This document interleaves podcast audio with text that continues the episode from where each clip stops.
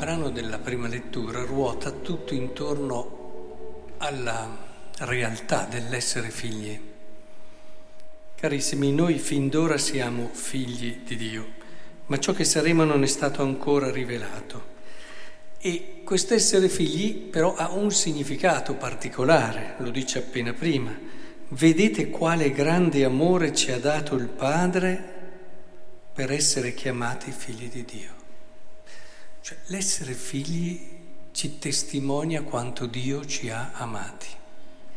Perché lo sappiamo, desiderare e ammettere qualcuno a essere tuo figlio vuol dire desiderare che partecipi della tua vita, eh, di quello che sei e che collabori a quello che stai sognando e vivendo e allo stesso tempo che partecipi della tua eredità.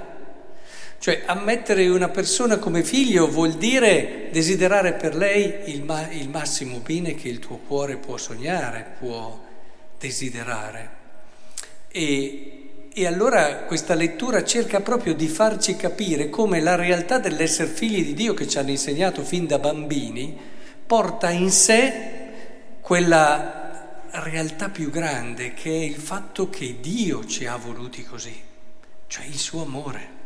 Vedete quale grande amore ci ha dato. Io dico figlio di Dio e in quel momento lì il mio cuore, la mia mente si riempiono, si dilatano, sapendo che Dio mi ha voluto così, con tutto quello che vuol dire l'essere figlio.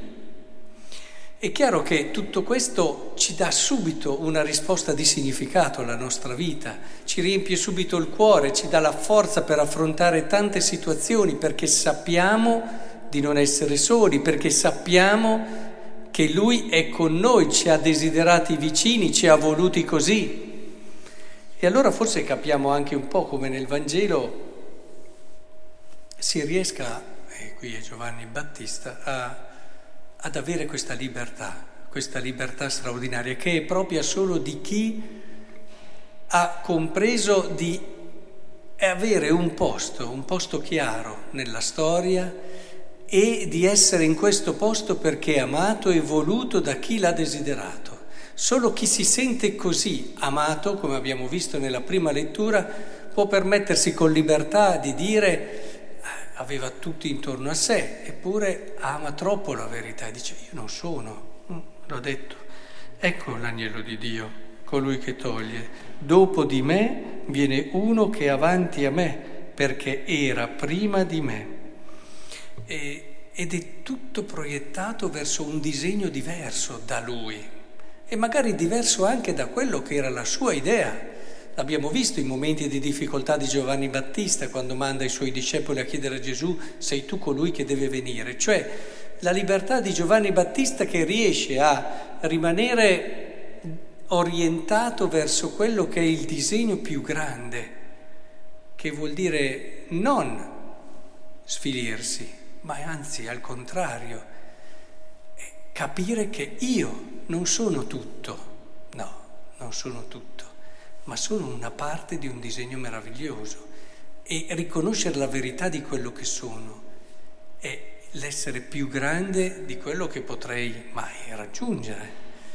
E quindi capite bene anche voi, no? Lui che riconosce il suo posto, quello di Gesù, con quella grande libertà di chi vede un disegno più grande. Ecco, io ve lo auguro davvero di cuore perché tante volte i nostri desideri, le nostre belle aspirazioni ci mandano un po' in difficoltà e non dobbiamo mai perdere di vista che c'è un disegno voluto da un padre, da un padre che ci ha voluto come figli, che va al di là di noi, a volte anche delle nostre idee, delle nostre aspettative.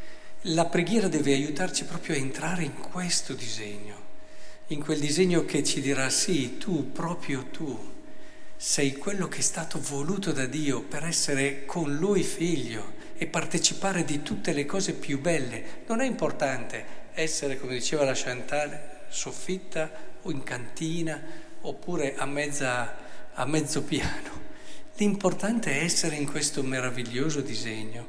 Credo che la, la sfida grossa della vita di un credente è proprio trovare il proprio posto, anche di un essere umano, ma un credente soprattutto, il proprio posto nel cuore di Dio. Quando tu hai trovato questo, avrai quella libertà di Giovanni Battista di riempirti il cuore delle cose più belle che hai intorno a te. Perché sappiatelo, noi ci priviamo delle cose più belle quando non abbiamo questa libertà, perché non abbiamo la forza e la capacità di riconoscerle e di accoglierle. Solo con questa libertà ci accorgeremo che intorno a noi c'è una bellezza straordinaria che non riusciamo a contenere tanto c'è. Solo quando avremo questa libertà che è umiltà, eh, ci verrà davvero da ringraziare Dio ogni giorno per tutto quello che ci ha donato, ci ha messo nel nostro percorso e soprattutto perché ci ha voluto vicini a Lui come figli.